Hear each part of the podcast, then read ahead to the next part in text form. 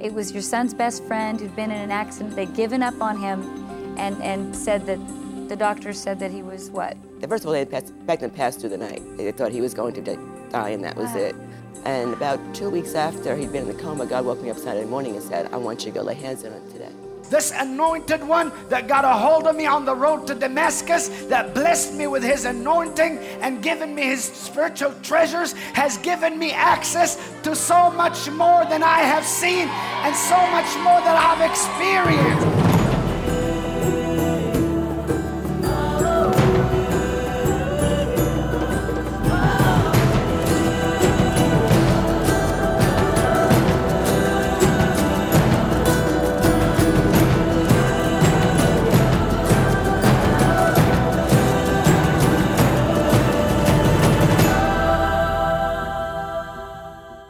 Welcome to Miracles Today, where all you need is faith in God.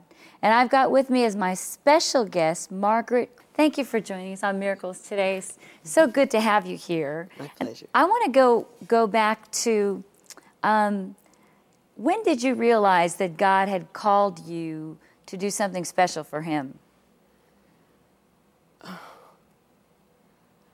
Probably after I met this ministry. A- after, you- can you after- can you say that again? Say that again. After I came in contact with this ministry. Okay, explain that to me. I didn't get saved till I was 38. I didn't know anything about God before that. Um, I knew there was someone or something in my life watching over me, but I didn't know God. I got saved when I was 38, and about two and a half years later, I met this ministry.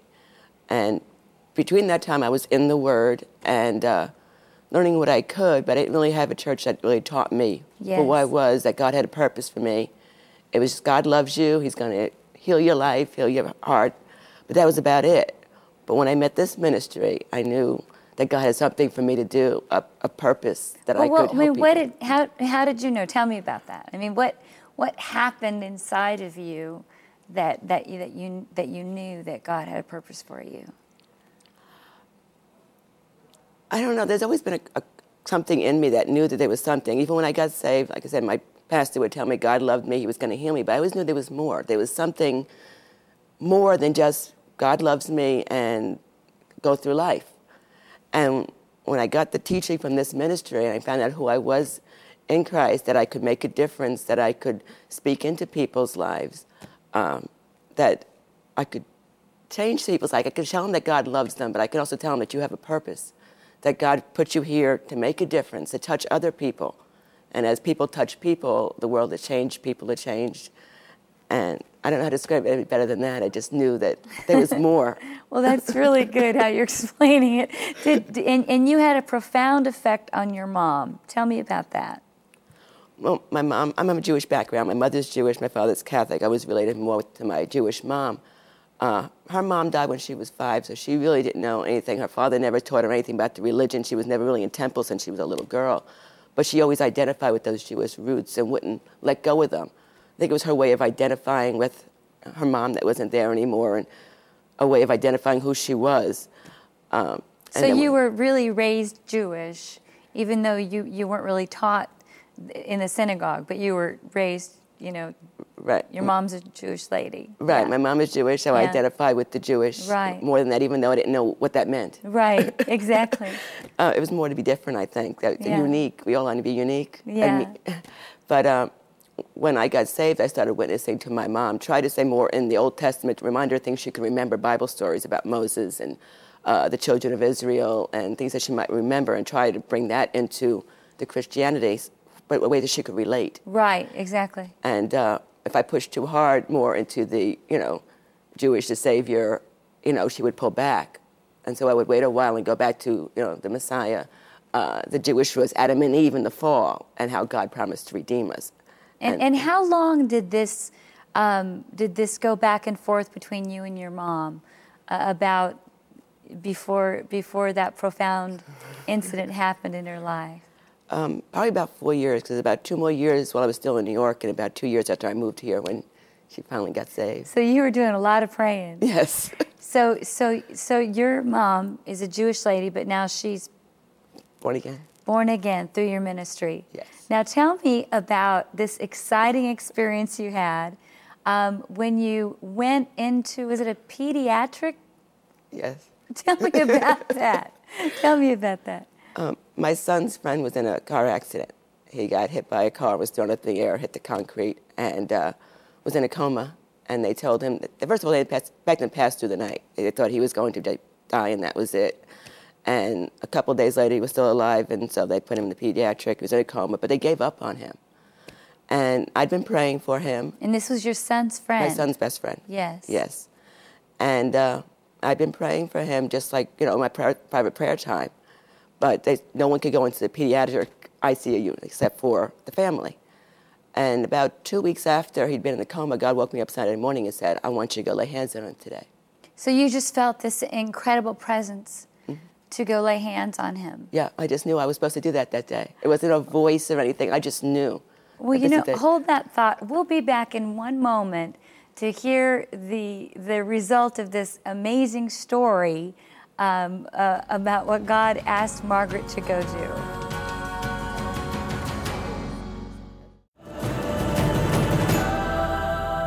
Welcome back to Miracles Today, and I am here with Margaret. And, and right before we left, we were talking about how you went into a pediatrics ward.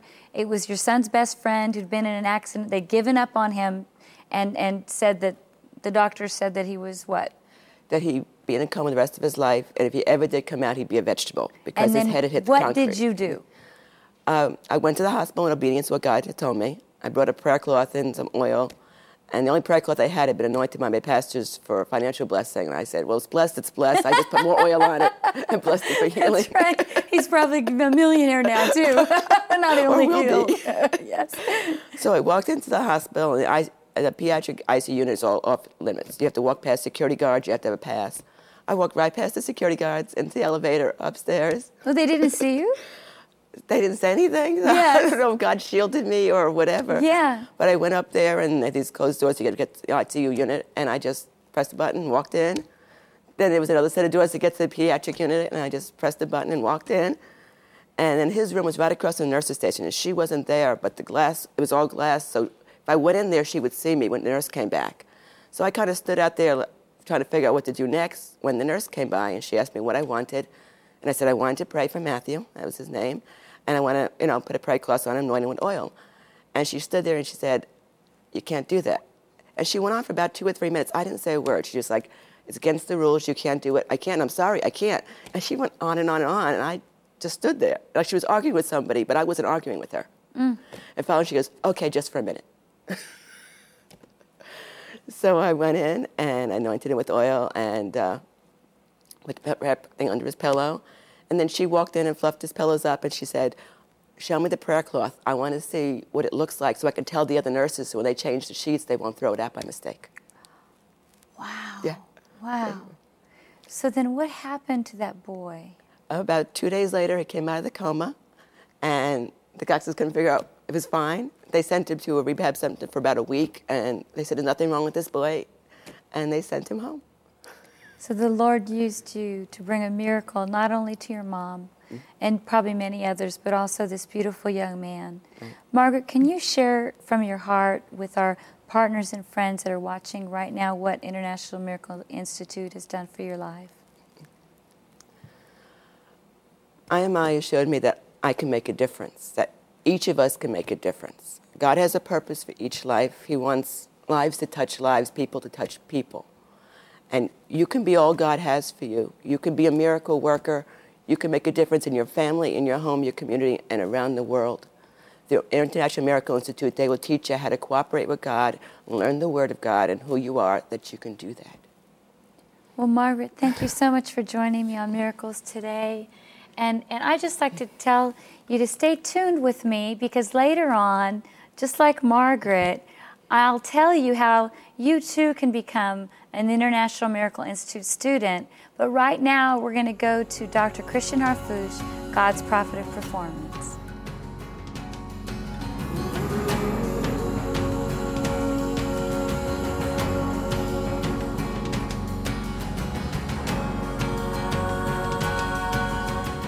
And Philippians chapter 3, Paul has had a revelation. We'll get into it in a minute. I hope you have your running shoes on and your jumping shoes on because some are going to feel like running, some going to feel like swinging from the lights. We don't have chandeliers, but uh, help yourself.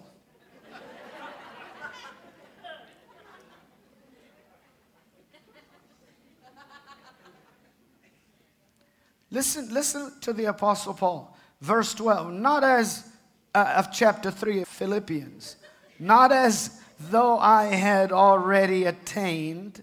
In other words, I haven't arrived. It's not like I, I'm already all that. Either we're already perfect. What does that mean? I, I, I, I am continuing to grow in this grace God has given me. This is uh, an apostle now, but I follow after if that I may apprehend that for which I am apprehended, uh, that for which also I am apprehended of Christ Jesus. I want you to look at me for a minute. Look at me. Do you see me? Yes. Now, hear this. The Apostle Paul said this literally. He said, It's not like I've arrived, have seen everything, and have become all that. But here's what happened to me I have been apprehended by something that is so big that I live my life endeavoring to apprehend what has apprehended me. In other words, the Christ that got a hold of me is so much bigger than the experience I have in Him that I never get tempted to think that I've arrived or seen it, but I always go from glory to glory, endeavoring with all of my might to get a hold of and access the fullness of what has gotten a hold of me.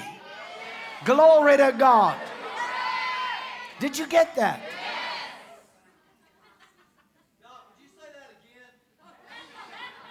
In other words, I haven't yet apprehended, I haven't yet become all that, but I spend my whole life endeavoring through the grace of God given to me to apprehend what has apprehended me. This Christ, this anointed one that got a hold of me on the road to Damascus, that blessed me with his anointing and given me his spiritual treasures, has given me access to so much more than I have seen and so much more that I've experienced. So I spend my whole life endeavoring to access more of what he has put on the inside of me.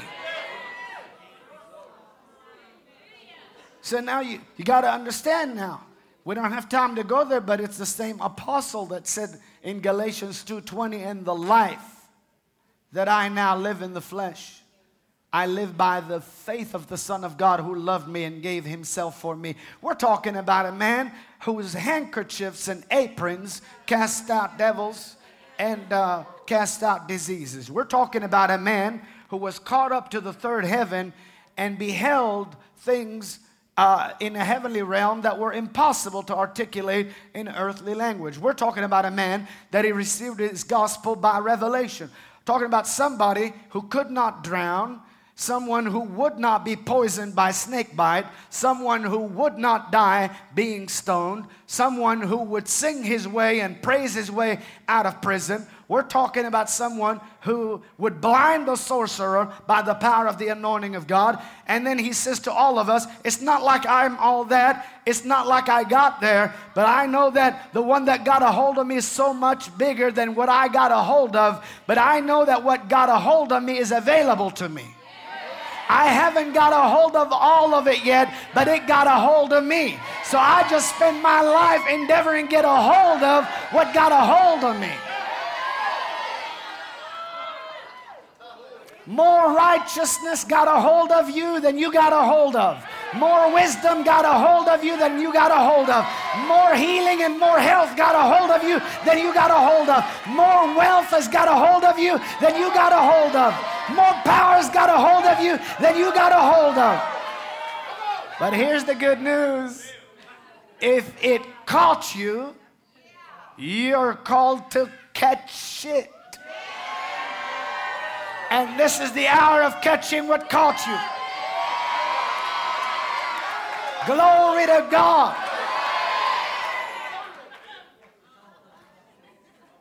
Hallelujah. All right, that's not the point. That's just the prelude. Brethren, I count not, verse 13, myself to have apprehended. I, didn't, I, I haven't grabbed it. I haven't arrived. I haven't gotten the, the, the fullness of it by experience. And I, but, but, but it got me. But this one thing I do. Or, watch here, uh, the uh, italicized words. Notice, if you're reading out of the King James, this and I do are italicized. That means they were added by the translators to better clarify the text. So it's okay for a minute to just take them out and see how it sounds. That all right? Just for a minute. Brethren, I count not myself to have apprehended, but this one thing. Said, I, I didn't get but one thing. Forgetting those things which are behind, reaching forth unto those things which are before. You got to get this, catch this tonight. Hit the person next to you, say, catch this. See, in other words, Paul said, Here's what I got I got the knowledge to make the choice never to live in the past. I got the knowledge of reaching forth to the things which are before me.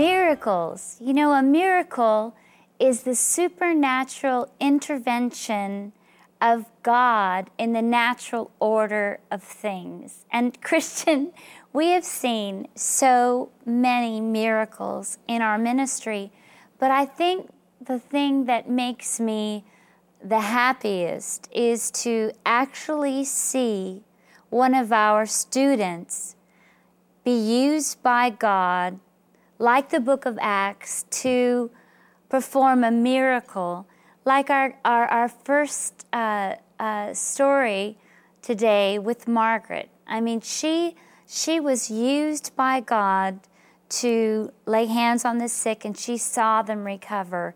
And this is not, you know, when Jesus was walking on the planet. This is right now. Now, see, that is what is so wonderful about the power of God working in the life of an ordinary believer. That awesome, Robin, that uh, through the teachings of the Miracle Institute, people are exposed to miracles. One of the most uh, uh, widespread fallacies is that miracles can happen, do happen, but that man has no role to play in the participation or cooperation uh, of a miracle.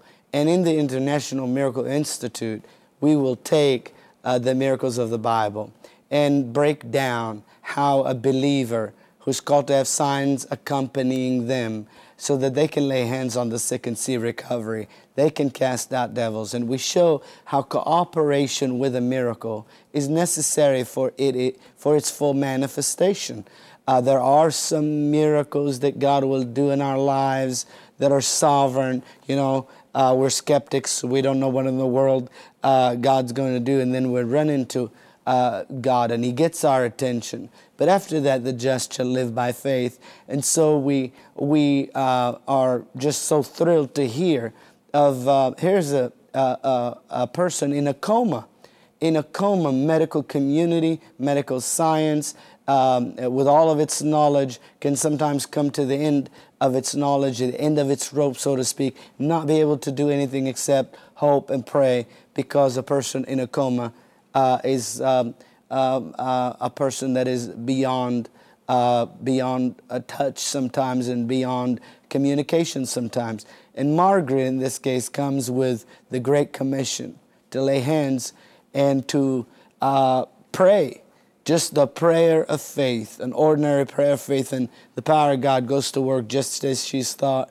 Uh, she's taught in IMI, and the Lord just goes ahead and does and perform a miracle. Now, uh, it's great to hear uh, things like that done through uh, miracle ministries like ours and great, wonderful uh, um, evangelism and, and uh, prophetic ministries around the world. But when you see this awesome dynamic of an army being raised up, of ordinary people, normal, ordinary people who have the ability to pray, to visit the sick, uh, to minister to them through the laying on of hands, and see miracles, not only healings, but a phenomenal miracle of literally seeing someone recover from being in a coma. That's not something small.